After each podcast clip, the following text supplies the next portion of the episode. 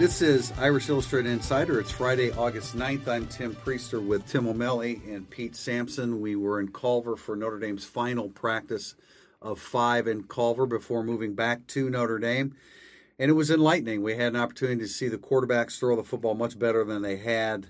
Uh, these are some of the things that we talked about in our incident analysis. The running backs were physical. Of course, everybody by now knows the ex- extent of Cole Kmet's injury. It's a broken collarbone. And we'll also talk about Julian Okwara coming off the edge again and again and again, and some positive news from the, the kicking game. But let's, um, well, you know what? Let's start with the injury. Um, we suspected that it could be severe, and it is. It's a broken collarbone for Cole Kmet. We've heard three to six weeks. I'm not going to go by three to six weeks until I have some evidence that he is ahead of schedule. We're looking at more like six to eight. We're going to play doctor here and look at six to eight weeks until we hear otherwise. Your thoughts on Kmet? And I and I'm the last guy to be a hot take guy when it comes to things like this, but a lot of people are upset with Alohi Gilman being too physical with Cole Kmet. Your thoughts on that situation? Well, we might have been the precursor to that because in the podcast we said Alohi Gilman's extremely physical, and I, I just assumed it was going to happen again like it did in the spring, where Kmet's going to come down on him and twist his ankle, hurt his ankle. Alohi Gilman is a head smaller than Kmet, and he guards people like flypaper. So when he's fighting Kmet for a well thrown ball that's high, you has to get into him to break up the pass. That's his job. You have to do it. There's no other way to break up a pass to Cole Kmet if you're 5'11. That's what he did, and he landed on him. I mean, it's just going it's a live drill. He goes 100%. You can't be mad at Alohi Gilman for going late. If Alohi Gilman hit him late because he's all fired up, that's different, right? I mean, you have to go hard.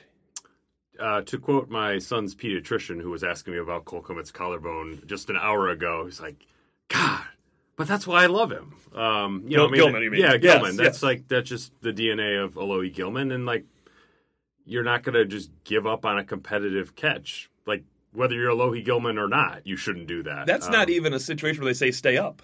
They have No. they have stay up drills. You know when you're tackling, it's well, I shouldn't call it tackling. That's not one of them. That's not a stay up drill. No, That's it's go not. play. Yeah.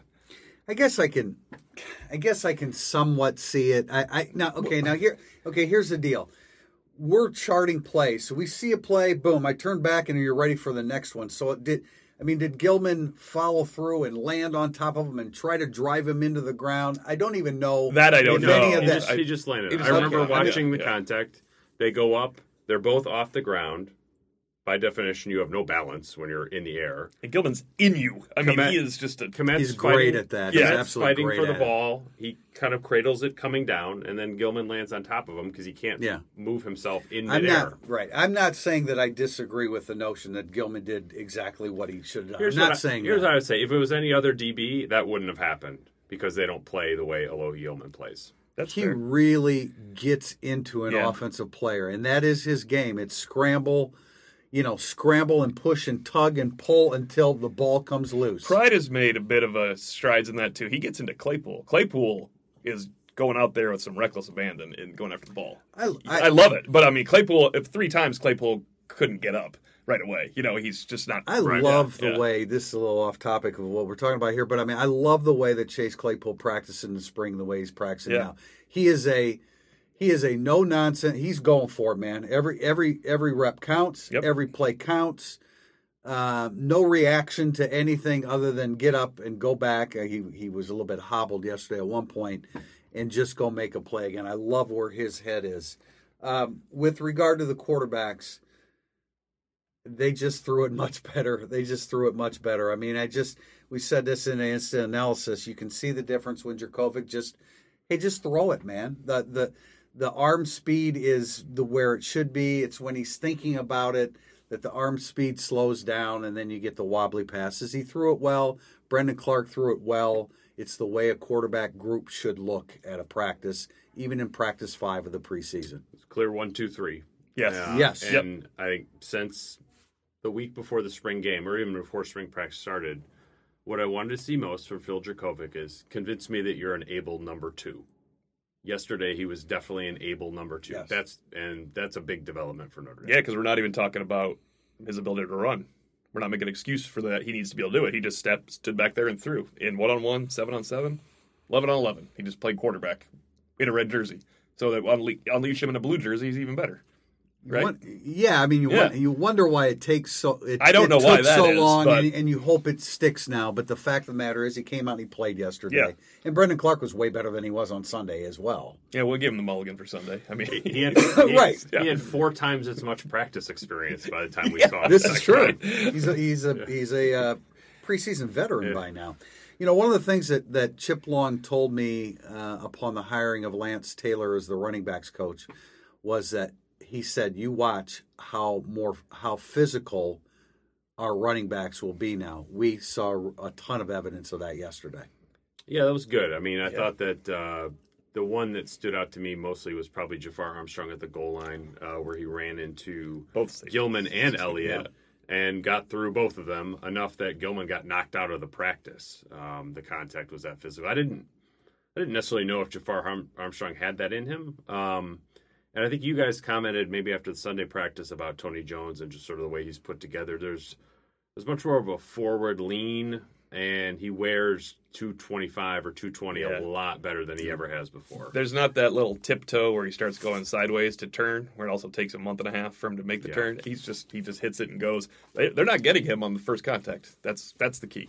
They're not getting Tony Jones on first contact right now. No, and I and I really don't think you're generally speaking you're not going to get Jafar Armstrong on first contact. Now Tagovailoa Amosa did on a really really nice play at the goal line. Uh, but I'm confident. You know what I really liked was remember early in the practice when it was the kind of the open field one on one tackling, which was a clear advantage for the offense, the offensive players. The more room you create in those one on ones, the greater the advantage for the offensive player. And you saw to a man those running backs playing physically, including Kyren Williams, who I I, I, really like. You do too, Tim. Yeah. I know. I really like what we're seeing of Kyren Williams. My note on Williams today in the depth chart column is take all the guys that aren't going to start. He's one of the most impressive right now. Collect all the people that aren't going to start. That's you know, there's a a lot of guys that are going to start in a game, about 35 people. Kyron Williams looks, he's just clearly not going to start this year. He's a true freshman, and he has two physical upperclassmen running, and, and three, and Jahmir Smith maybe. But I just love the way he runs. He also doesn't go down on first contact because he spins out of it. Got that low center of gravity like Lucas breaks tackles. Yeah, I mean, you're, you're sort of asking like, who are the most impressive third teamers? Yeah, yeah, he's not going to start this year, but Yeah, Justin Ademilola, Right, Kyren, Kyren right. Williams. Um, you know, beyond that, I'm not. It's kind of a weird game to play. Who's your best third team player? Tremble was Tremble guys would be at the- flashes, Tremble flashes, and now he's a second. Yeah, he teamer. does. Well, he does. he does flash. He just gets in more Uh, trouble than other people. A Goro would be one of mine. Yeah, he Yeah, he's second doing- team now though. He, is. He Yeah. keeps doing it. Yeah, because in addition to Cole Kmet, Houston Griffith, DJ Brown, Avery Davis, all out or limited yesterday, it really was kind of a, a mix and match day for the secondary. we saw we saw DJ Brown. We didn't see anybody else really change fields. DJ Brown really had trouble changing fields. He's it looked I Walking, again you're saying, like walking, jogging. so gingerly trying to Yeah. get over there. Not that he was like couldn't get there, but obviously he wouldn't have tried because it was about a 50 yard walk. But it's foot or ankle or something. He was just Yeah. he's not coming. He won't see him on Saturday either. I don't think. Uh, nor, I I don't know that we saw Khalid Kareem necessarily do anything that stood out yesterday, but his his bookend partner there, Julian Okwara. I mean, it's fun to it's fun for us to to talk about a guy like this because you you know that he's going to get in game situations. He's, he's got a ton of experience. He's got a ton of ability, and he is about to abuse a whole bunch of offensive tackles this season. On third and nine at Louisville for the first time, nobody listening has to watch anybody else on that play. He is coming. and if he's not getting there, there's three guys, so somebody else got there because of it. He'll that first third be- and nine is going to be lights out. Yeah, he's just he's just you know, and again, another guy when when when we're watching flex and they're just jogging and they're getting loose, we at the same time we were like, look at Julian Okwara. I mean, he just he's I don't know how much bigger is he? He's almost ten pounds more. I more. told you he was impressive in that interview. on did. Sunday. He He was just- just standing there. Yeah, no, he's no pads either. No. Sunday. Yeah. I mean, it's hit Julian Okwara, Andrew Thomas. uh, Oh, yeah, that's- from the Georgia game. If that's a matchup that happens, which hopefully It it will- will, it be. will. It's boundary at some yeah. point. Um, that's going to be, you know, kind of in the Will Fuller, Adoree Jackson, uh, that caliber Yeah. of NFL prospect matchup. You don't you don't get to see that a whole lot, so that that's going to be a lot of fun. The fun part with Okwara yesterday was there's about I don't know, 18 of us sitting in the vicinity of each other on the top of the bleachers. Just a couple times, everybody's like, oh! and, and, and at one time, Sampson was looking at the linebackers and he missed, and we were like, "Whoa!" We're like, what? What I miss? Yeah, I think I was watching D- J.D. Bertrand and Jack Lamb each take two steps forward, and the play was already over. Um, yeah, Julian Okwara was was was just unbelievable. It was. That was fun to watch.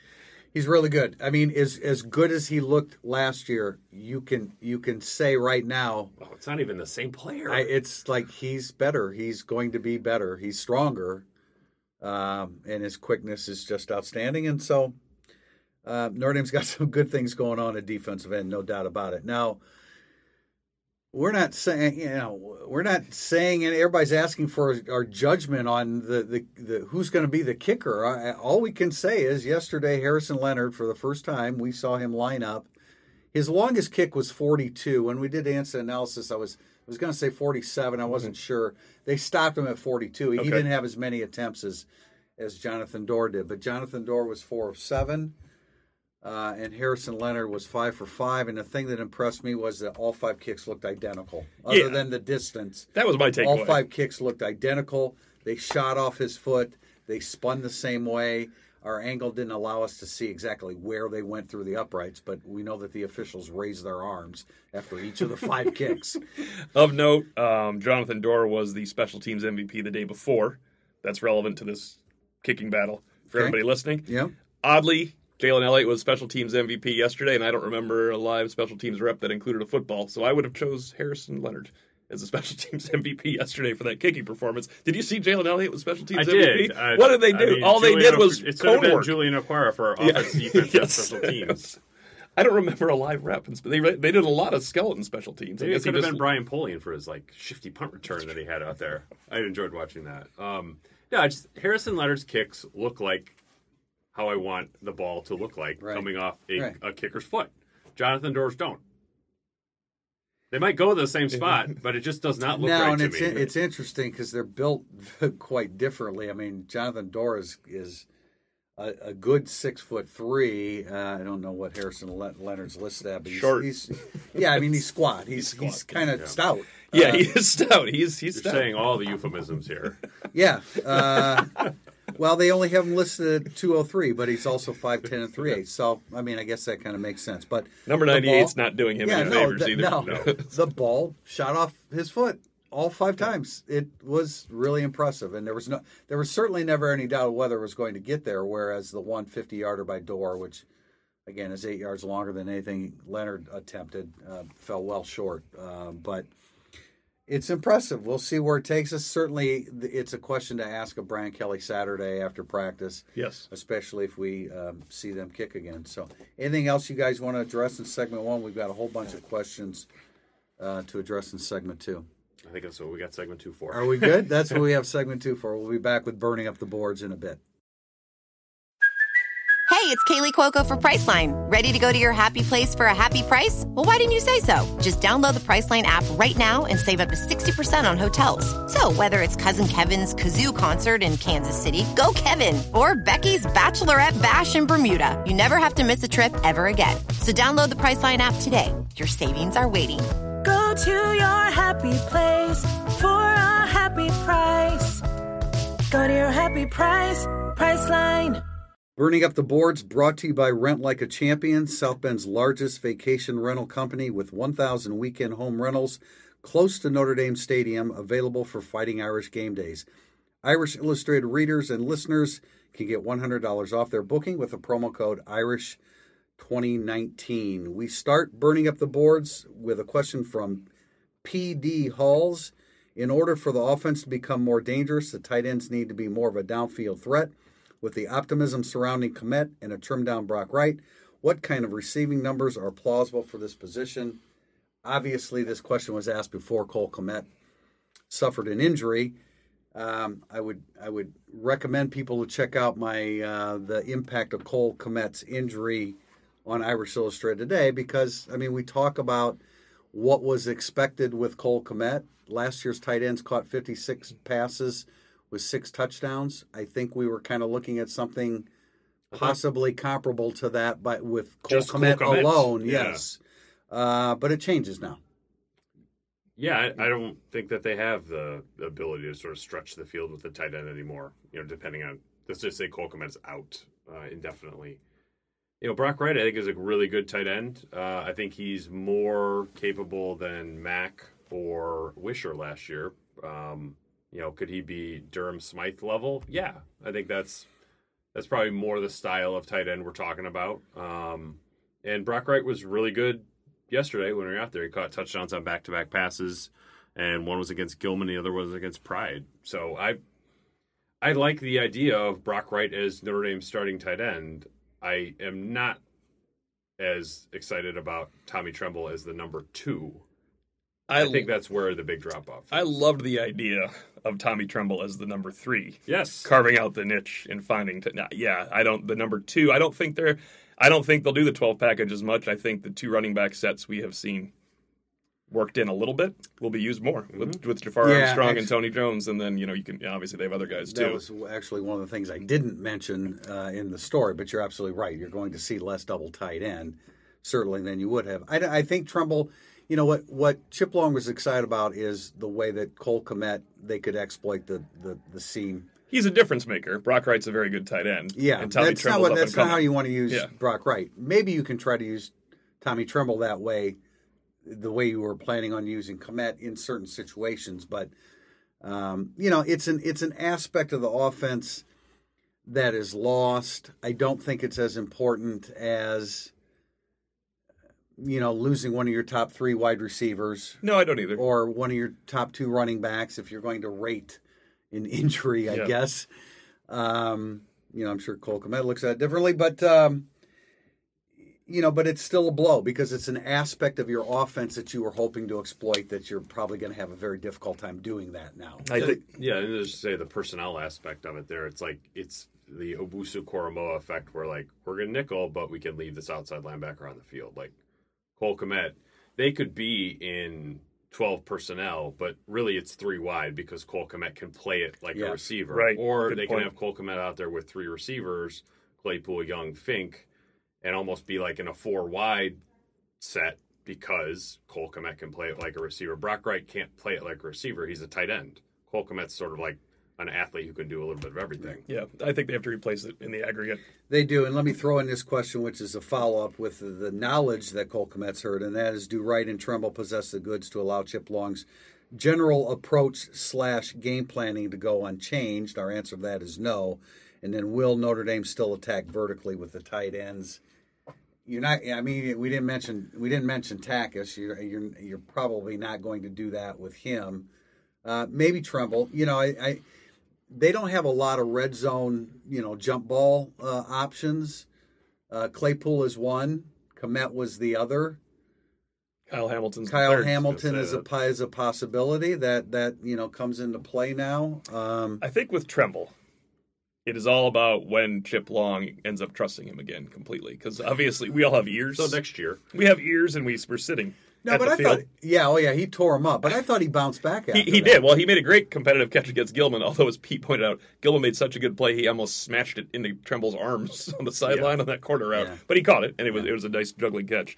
Um, yeah, Chip Long uh, was displeased with He a was few displeased things. with Tommy Tremble Tremble did. yesterday. Yeah, So that he'll have to gain, obviously, have to gain that. Well, you know what? He's going to get a chance to gain it because now you can't. He's got to get more reps. He will get more reps, so he has every chance to get back into that. or lose it. I mean, honestly, Of I mean, course. this is this is where it could really go south for him if he has a few bad days in a row, and then it's just like, dude, we need you to be a reliable part of what we're doing, Yeah. opposed to like running around with the twos and sort of learning as I, you go. I, I mean, I think from that standpoint, I think he will. Now, how high is the ceiling in 2019 for Tommy Tremble? Well, certainly not as high as it's going to be because he's just getting his feet wet. But you know, I mean, to have three scholarship, to have three healthy scholarship tight ends the first month of the season, that's not an ideal situation at all. Um, No, especially because like Takacs has been hurt. Tremble missed his entire senior season. Brock Wright's also been hurt. It's a it's a car crash position. It Yeah. always has been. It always will be. They're probably going to lose another guy at some Yeah, point. and our third tight end question from JC Soup 40. Do you see anyone moving to tight end with the injury to Kmet? Maybe Isaiah Foskey? No, uh, No, no for Foskey. No on the Foskey. Yeah, uh, and probably no on the other stuff. I just you play with fewer tight ends. I mean, it's just you're stuck in a one tight end only or two backs, three receivers world for a little bit. I think you might lose, uh, like commit, uh, not commit. Uh, Brock Wright was going to, because I've watched Brian Kelly coach ten years of special teams. Brock Wright was going to be blocking on kickoff returns as the number two tight end. They always do. Last year they had two, three, and four out there. Man, you might do not do that this year. And I don't know. If, I mean.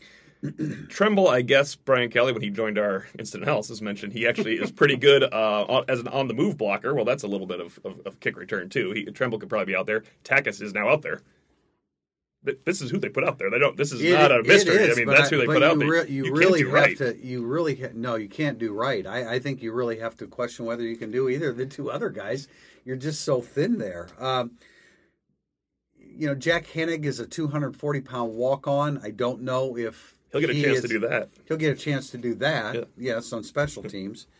What other? I mean, I, I started looking. Okay, who? What other positions? I mean, Micah Jones is playing in the slot. I guess you could make him a tight end. I'm not sure he's tough enough to be a tight end. Um, is there an offensive lineman that you could could, could you move like in a in, you know in run Yeah. situation a Cole Mabry that you line up? I mean, they There. have six a good name offensive lineman sets in the playbook. We saw it against Pittsburgh, Yeah, I think, yeah, last year. But you're you're just not going to move anyone to tight end. Like that's you're just going to you're going to play with what you got. May that's why I said maybe situationally you could take. I'm just Cole Mabry is a guy that maybe, you know, in a short yardage situation, you get him reps and you line him up next to the tackle, and maybe he can do something for you. Yeah, last year was Aaron Banks before he was a starter. Yeah. Okay, well you Yep. could you could go bigger and Right. stronger then. Josh if you want to do that. Josh Yes. Lugg could play tight Josh end Lugg in could do a that, too. Stanford kind of way. That if they're going to do anything, that would be, I think situationally they'd look at a guy and mm-hmm. say, okay, we can stick him there on a you know on a third and one. Um, it's unfortunate. At Do Carroll one, what's going on with the Mike and Buck linebackers? I could just leave it right there. But I thought they would be settling in on a rotation, but there seems to be a lot of uncertainty. Well, I mean, we said in the spring and the summer and going into the fall that this is a competition that could continue through August and maybe even into the season. Uh, I guess we kind of made it sound like, you know, I said Jack Lamb's going to be the starter.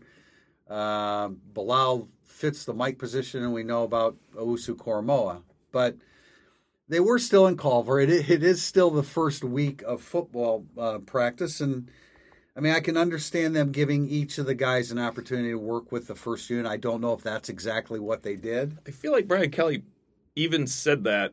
I got to go back to this first practice transcript. Didn't he say we're going to be looking at many combinations still? Like, I, I think that's just what. It's not a good thing. You want to have it. I mean, they didn't look at many combinations last year. No, they didn't have. It's not like this is a great problem to have. Drew It's, Tranquill made an interception I, last I night. I saw You see that, and he immediately credited the pass rush in Drue Tranquill form on Twitter. I think he was probably yelling it as he was returning it. Yeah, thank you, thank you for the Oh, help. glory to God! Good at the pass rush. no, it's, they're they're. I was surprised by Bilal at the Buck. The fact that Bilal wasn't running with the first or wasn't the starting Mike was not a surprise because I thought they would they would at least know what positions the guys were going to play, opposed to actually Oh, I moving see what guys. you're. Okay, I get different that, but maybe Yeah. it's a reflection of Drew White being a guy that they really like and they prefer him at Mike. Yeah, is it a reflection of Drew White? Is it a reflection of Genmark Heath and Simon haven't flashed enough at Buck and Lamb has to be in the nickel? And as we have said many times, he's not played 800 snaps. There's so many questions I have about those two positions because It's a reflection on the question, what's going on? yes, I don't know. Like Vince Lombardi, what's going on out there? I don't think anybody knows yet. would you say after five practices we can say one, two, three at Rover right now? Though I think so. Oh, there's no doubt Yeah, about that. yeah. I, I, we knew that when the spring Yep. ended, and it, it, that's barring injury, that's not going to change. Pete Sampson's 2020 Blue Gold Game MVP with two tap sacks in the scrimmage. Jack Jack, Kiser. Kiser, Woo, flying off the only edge. guy out there that knew what he was doing, came in unblocked and sacked twice. Yep. that was a uh, I wouldn't, you know, I mean, everybody wants these things to be settled sooner rather than later. It's just the nature of this competition. You have no experience, uh, and they just they're just checking things. They were just checking things out in in uh, in Culver, and I, I would love to know exactly how you know Monday through Wednesday transpired, in, in as far as their different combinations and variations. So there's six real candidates for those two spots, right? Bilal, White, Bo Bauer, Jack Lamb, Genmark Heath, and Simon. Maybe Bertrand. As a I had- starter, He would be the seventh. he would He be would the be the seventh. He would be the seventh, seventh. Okay, all right, yeah. He does get, he I does would, get the I, reps, though. because You're I right. thought I Yeah. added. I said, okay, seven guys. You can enter to who's your best third team player Yeah. conversation. Oh, yeah. We had a question coming. Oh, Oh, what? Yeah. The, you want to go Right into here. the next one? Might Okay, well. from Terry Benedict. What other freshman? I assume that when you say uh, what other freshman, you're excluding Hamilton. You're assuming that because he made another interception, we don't know what he did Monday through Wednesday. But probably four or five each what day. what other freshman flashed at practice? They had to hide them Yeah. from social media. Well, I mean, he not- ran over Cam Hart, poor guy. That's right. That's three practices. Yeah, Um, you know, I thought I watched Bertrand a little bit. I thought he was, he looked like he kind of knew what he was doing. I mean, he's certainly way ahead of uh, Liufau and um, Ekwonu. yeah. Quano didn't get time, right? No, he didn't Yeah. get out there at all. Um, you know, Isaiah Foskey, I would, I would, I don't know when he's going to be a good player, but I just feel like he's definitely going to be a good player. Remember when we talked about senior Julian Okwara and we looked at him, we're like, holy cow, look at that guy. Isaiah Foskey will have that in about a year and a half.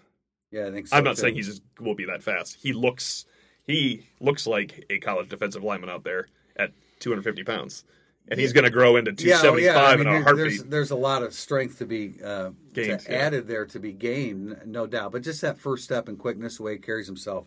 Um, I know, I know. A lot of times with the early entry guys, we don't.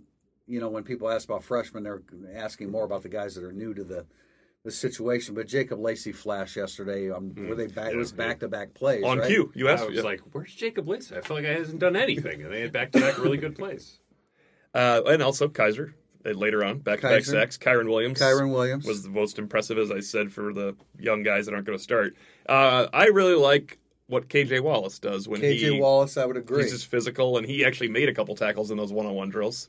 Um, he gets beat, but he's there and he fights. He's competitive. He's he's uh, kind of wired. Um, yeah, he's got that feel. You guys got might have a little something loose that makes Which him a good kind player, of a, right? Kind of a question I heard Right. from talking to people Yeah. around him. There's like he, when he gets beat, he's kind of like pulls back a little bit. I didn't. I don't. Really No, feel I haven't like I see sensed that, that. at all. No, I haven't sensed that at all. And of course, Harrison Leonard uh, certainly flashed. Jay Bramblett, player of the day as well one day. Jay Bramblett. So we were really excited about seeing Bramblett punt again, and they worked on punting ex- with everything Extensively. but the punt. There was no ball at times when they were working with everybody, or the ball would be there and they wouldn't snap it. Right. It was just like, you know what, I'm not going to chart what's going on right now. This is some time to relax. But Bramblett has been player of the day, not the day we Not saw day where we we saw. thought he was good. So that's a good sign. Yeah. Uh, D.A. Dixon 408. Obviously, no quarterback controversy, but do you find it odd that Phil Jurkovec has been a practice player of the day and Ian Book hasn't? No, Khalid Kareem I think has not been player of the day. Robert Hainsey has not been player of the day. being Yeah. practice player of the day is equally important to Blue Gold Game MVP. It just it happens, Yeah. and then it doesn't matter. and it's anymore. more important to for somebody that's not established to be named it. I would think. I took it I as don't think Julian Okwara's like has a trophy in his dorm room now or his apartment? Like, hey, Although he has been named yes, player of the day. I was practice player of the day on August eighth. I uh, I took it as Jurkovec made such great strides from day one or two to day four when he won it. Yeah. he won day four. Then that's why Yeah. he was named Player of the Day, and he would have could have been named Offensive Player of the Day Now- yesterday now- if for strides he made had he not been named it earlier because he looked much better. I, I- has Ian Book looked his best? I would say no. He overshot a couple deep balls again yesterday, uh, which he had done a really good job of throwing during the spring. But he overshot a couple passes, and I, you know, I thought. Remember, we on the first day, we thought he held on to the ball a little too long Yeah. times. So he hasn't. I mean, it, it, in with respect to the question, I don't know that Book has been at, at his peak the two times we've seen him. My critique of Book day one was more if we're gonna hyperanalyze Phil Jurkovec. Ian Book wasn't great today either. You know, I mean, that's one of those Oh, things no, where we had to report really what's Yeah. going on. So that's that was kind of the, I don't I'm not worried about Book. I just thought, well, none of them were any good that Yeah. day. I actually made that joke watching the day one I practice. These quarterbacks stink. Was- I don't really mean it that way, but when we were watching at the time, like, Where's, where's Nolan Hendry? where's- Get in yeah, there, get, kid. get in there. Crofts 43. How is the competition between the offensive line and defensive line, specifically the interior with the run game? How is the middle of the D holding up against what should be a solid offensive line? Um, I wanted to answer this question because I made some comments about Tagovailoa Amosa, and some people seem to be offended that I didn't say he's going to be great. Well, look, you just lo- you lost Tillery and Bonney, and now they're replaced by by MTA and Hinish. I mean, I don't, I don't think uh, you. I probably feel better about it. While the backups are really, those are really good backups. But I mean, are, is is MTA? Do we know that he's a starting defensive tackle at this level? At the playoff level, like Jerry Tillery. Right. That's the level we're talking about right now. He's a fine player, but we're, we're not talking eight and five anymore, are we? No. So then that's the question. no, and you always play to the bar that you're you have raised it to. Right. Um, and so the the bar is playoff level. And, and, and again, in fairness, Tagovailoa uh, made a tremendous play on the goal line against Jafar Armstrong yesterday. But we thought that the uh, the interior offensive line got the best of the interior defensive line yesterday. I certainly did. Yeah, there, without a I- question. and in the blue Oh, goal, yeah. Yeah, and in the Blue Gold game as well, right? right. Yes. And then So- the other scrimmage we or practice on Sunday didn't matter. There weren't any pads. So what we've seen right, recently, yeah. Right. So I mean, I'm just I'm just saying that be careful before we anoint the in, the the interior defensive line as okay. It'll be as you know they'll pick up where they left off. I just don't know that we can say that. No, they won't, and it will really show because their linebackers are also not going to pick up where they left off. It's just it's a bad combination of things uh, when you have a interior defensive line that's just okay, and linebackers where you don't know what the heck they're going to be. Um, on the flip side, since they talk about the competition, Aaron Banks uh, shows no ill effects. No, I was not wrong at about all. that. No, he had a yeah. good day yesterday. We all thought he had a good day yesterday. I thought the offensive line was really physical with the running backs. Like it's, you could see the approach, what they have going. What Chip Long told you about Lance Taylor, it's Yeah. it's it's showing in that. No, no in doubt. that realm. No doubt. But concerns there. So we'll see how that goes. We'll have an opportunity again on Saturday to, to see how the offensive line does against the defensive line. Uh, F.S. Castillo. In evaluating Jacob Lacey and Jamion Franklin, is there a scenario where Franklin takes over the bulk of the second team reps?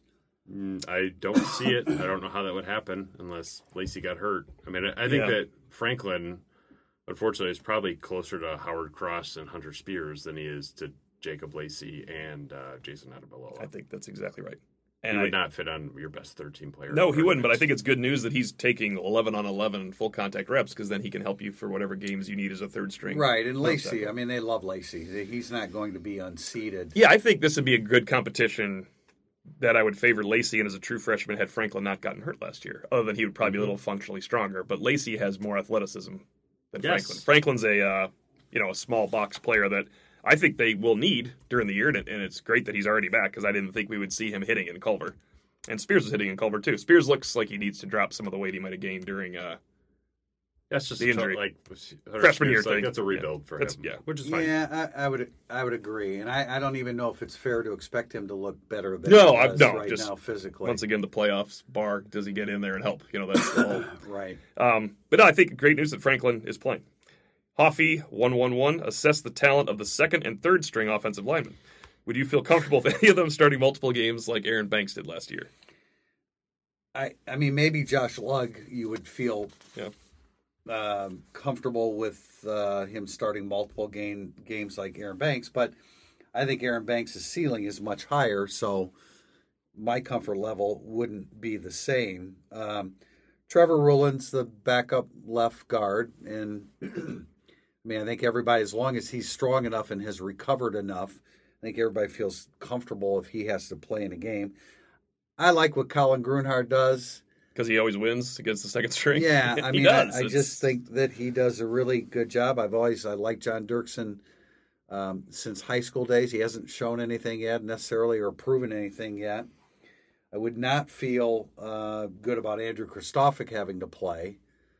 Um, and he, you know, he won't. They'd move Banks out there, they'd move Lugg out there, but they don't want to move Lugg out there, and they don't want to move I already moved Lugg to tight end. Bank, yeah, right. they don't want to move uh, Banks to. I was arguing with this because I said that the loss of Quinn Carroll was fairly significant. I think was the term that I used. Fairly significant because he's the best freshman.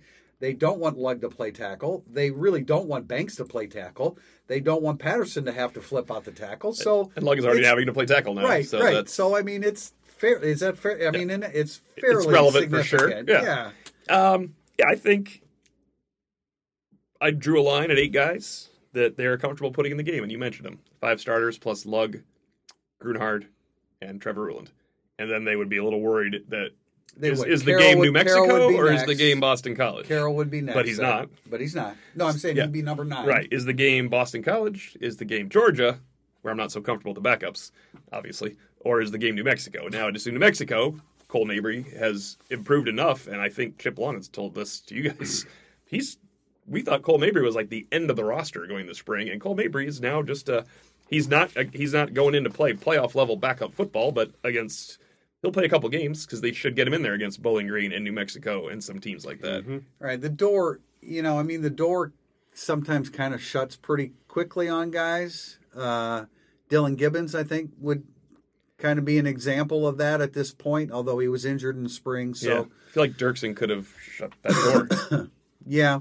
Um, We're not sure about that. you know, yet. Olmstead kind of seems like a guy that's trending in that direction. And sometimes you just, when a guy comes in, you, you sometimes know Micah Jones. We we we knew he was not going to be a significant player, and it, it's it's it's worked out that way. Uh, and Jim Booney, go ahead. Jim underscore Booney, CRS. How serious is the place kicking competition? I think it's serious. I mean, uh, any conversation you have with somebody in the Gug is like, we want to have a com- we want to have a competition, you know. And if Doerer wins it, great. If he doesn't, they'll roll with that. Um, but it's they're sort of scholarship agnostic in how they view Harrison Leonard versus Jonathan Doerer, as they should be. As they should be, and as Brian Kelly was when he came over to uh, from Cincinnati, and Nick Tausch had hit 14 of 17 kicks, and David Ruffer flat out beat him out as a walk on in camp. Just walked in and beat him out as a walk on because the kicker competition they're going to chart it, and they're going to chart pressure every kick, pressure kicks, and kicks that they do in games, and whoever looks better will start. It's not going to be well, he's a junior. That's not part of the kicking competition.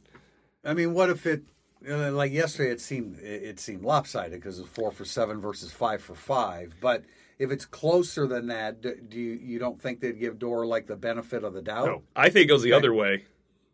If it, I think Doerer, they would want Doerer to win it and be better at it as a junior because they've already replaced Doerer a couple times as a kickoff specialist. You know, Yeah. It- maybe I'm wrong when I say it would go the other way. Like the benefit of the doubt, I don't think the benefit of the doubt goes to the veteran in this case because I think they. Well, he's expect not, him to be yeah, better. and he's not really a veteran, Right. You know, uh, I've got a couple more questions to add on here, guys. Uh, at uh, from at Chris Lom seven. What do you believe the ceiling is for the offensive line? Most experts have Georgia's offensive line number one. Could Notre Dame's be in the top five nationally?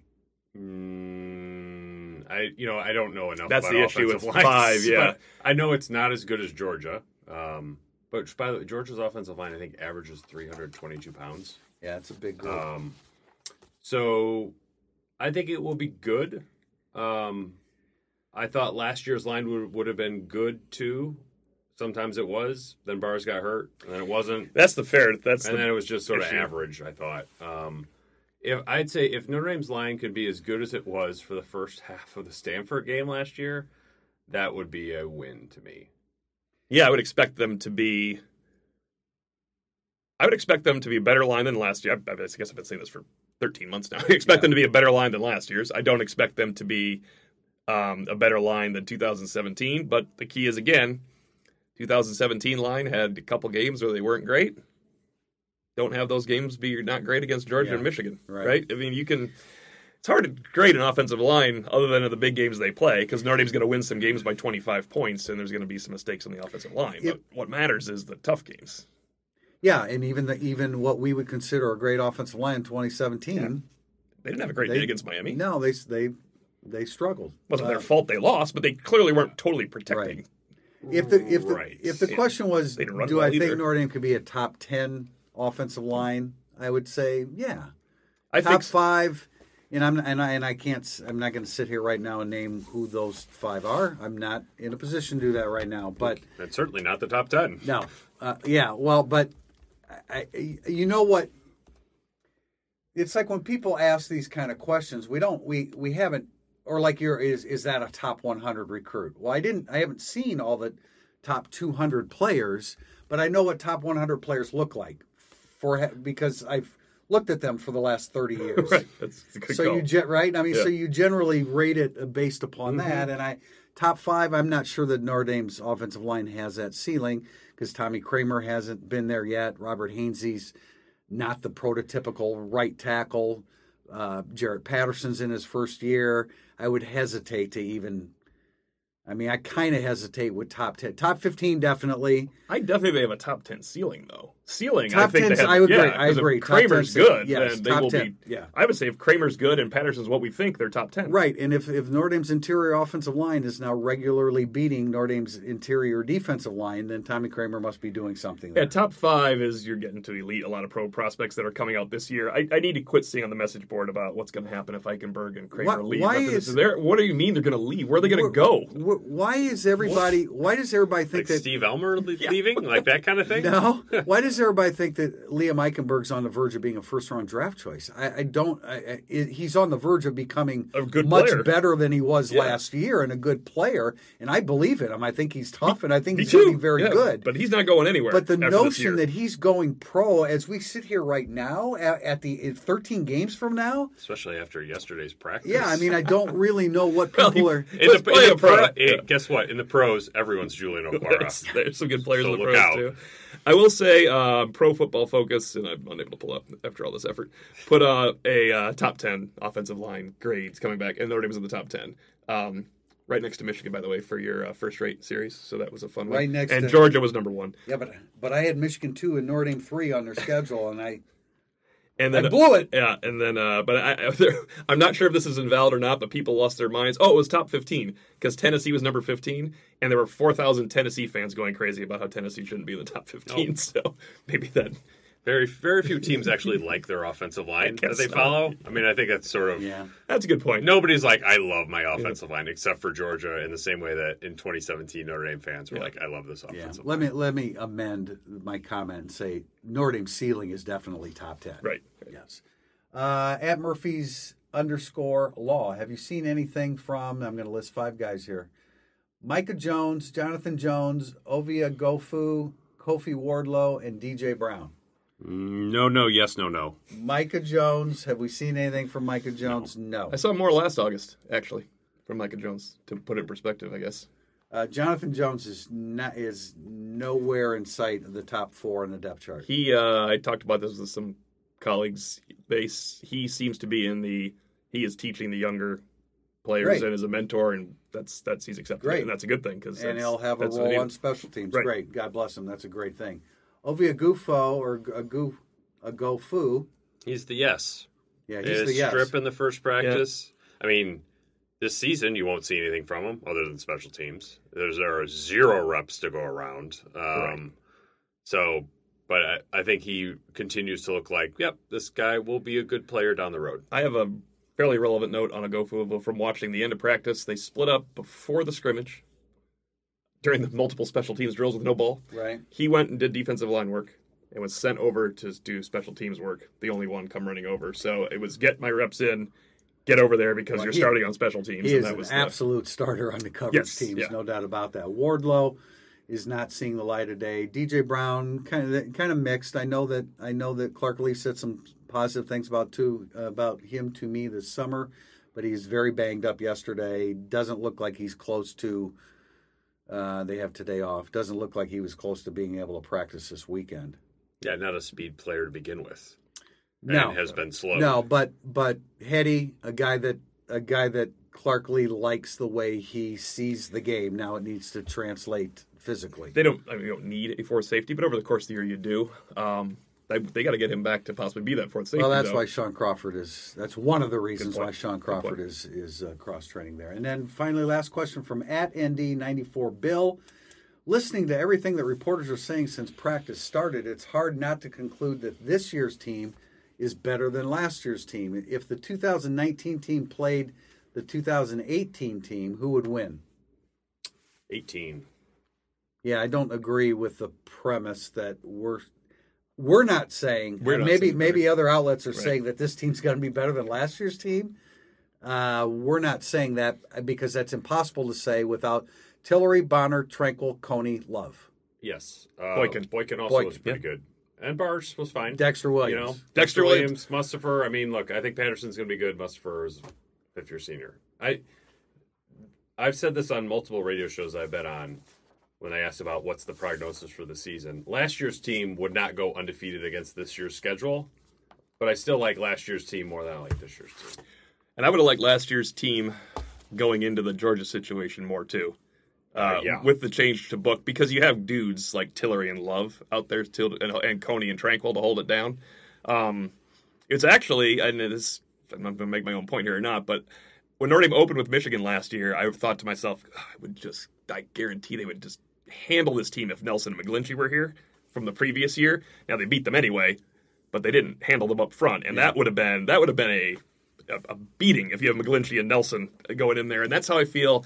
Love on the outside against inex- with pride against inexperienced Georgia receivers, and from you really negate from if you have two really good corners against inexperienced receivers, and then you have Tillery in the middle, Coney and Tranquill. I don't know how you make the argument that this is a better team. You can't make the argument it's a better team because the back of the roster is better. Yeah, That's I'm just a fun I'm, thing to talk about. I'm never going to pick a team that is better offensively but took a step back defensively. I'm never going to say that that team's Especially at the spine positions, like the middle of exactly, the defense. exactly. We like the team. We're not. I'm just saying. Why would No, you say they're? is- Thir- why would you say they're 12 and 0 and going to win the first playoff game as opposed to last year's team that I thought could win that game? Uh, Other than they ran into one of the best, Yeah. one of the Deep- best teams of all time. It's- honestly, I want to be better on the. I want. I would want my team to be better on the defensive side of the ball, as opposed to improved on offense. Yeah, it's like Clark Lea told you, like we're gonna try to funnel running play, running plays. Yeah. whoever says that, like that, you never hear that. Like our ideal is to have them run outside. Like what? At, I mean, Well, we'll see how it works out. It's no, just, it it's is- a very unconventional. But you move, understand what he's he's trying to protect his young inside Yeah. linebackers, or which is just hard to do. I mean, it's like there are certain positions that you can't really protect, and I feel like inside linebacker is one of those. well, Positions. it's it's a good point. But he likes he obviously he likes his defensive ends being able to. Oh yeah, You know the, the offensive tackle can't cross Khalid Kareem's mm-hmm. face. If if that's Right. the case, then he can hold up outside. You've got a bigger corner in Donte Vaughn, although Julian Love was a great tackling cornerback. I want to say that we didn't talk about Donte Vaughn this whole podcast. He had a good camp uh, in Culver. He and you are replacing Julian Love when you're asking about who is a better defense at this point or a better team Right. overall. Because I want I would love to have Donte Vaughn backing up Julian Love right now. yeah, his no fine doubt. camp. No, but I would just I'm glad you brought Donte Vaughn up because the one thing that I would say about Donte Vaughn, having seen him practice now twice, he looks the part. He's looking. Yeah, he's looking yes. the part. So far, he's looking the part. We'll see if he can build upon that. Practice is open once again to the media on Saturday. Tim and I will have an instant analysis after that. Uh, Monday's practice, we will get an hour. Is that correct? We get an hour of observation, and then our intent is to have a podcast immediately after that. Our schedule, just a little bit of a reminder, our schedule um, for podcasts because Notre Dame's schedule during the season might is going to change, is going to alter a little bit. We'll let you know when that time comes. But until then, I'm Tim Prister with Tim O'Malley and Pete Sampson, and this has been Irish Illustrated Insider. Thanks for joining us. It's time to start planning your trip to Notre Dame. Rent Like a Champion is South Bend's largest vacation rental company with over 1,000 weekend home rentals available close to Notre Dame Stadium. Head to rentlikeachampion.com slash illustrated to get $100 off your booking when you use the promo code IRISH2019. That's rentlikeachampion.com slash illustrated, promo code IRISH2019.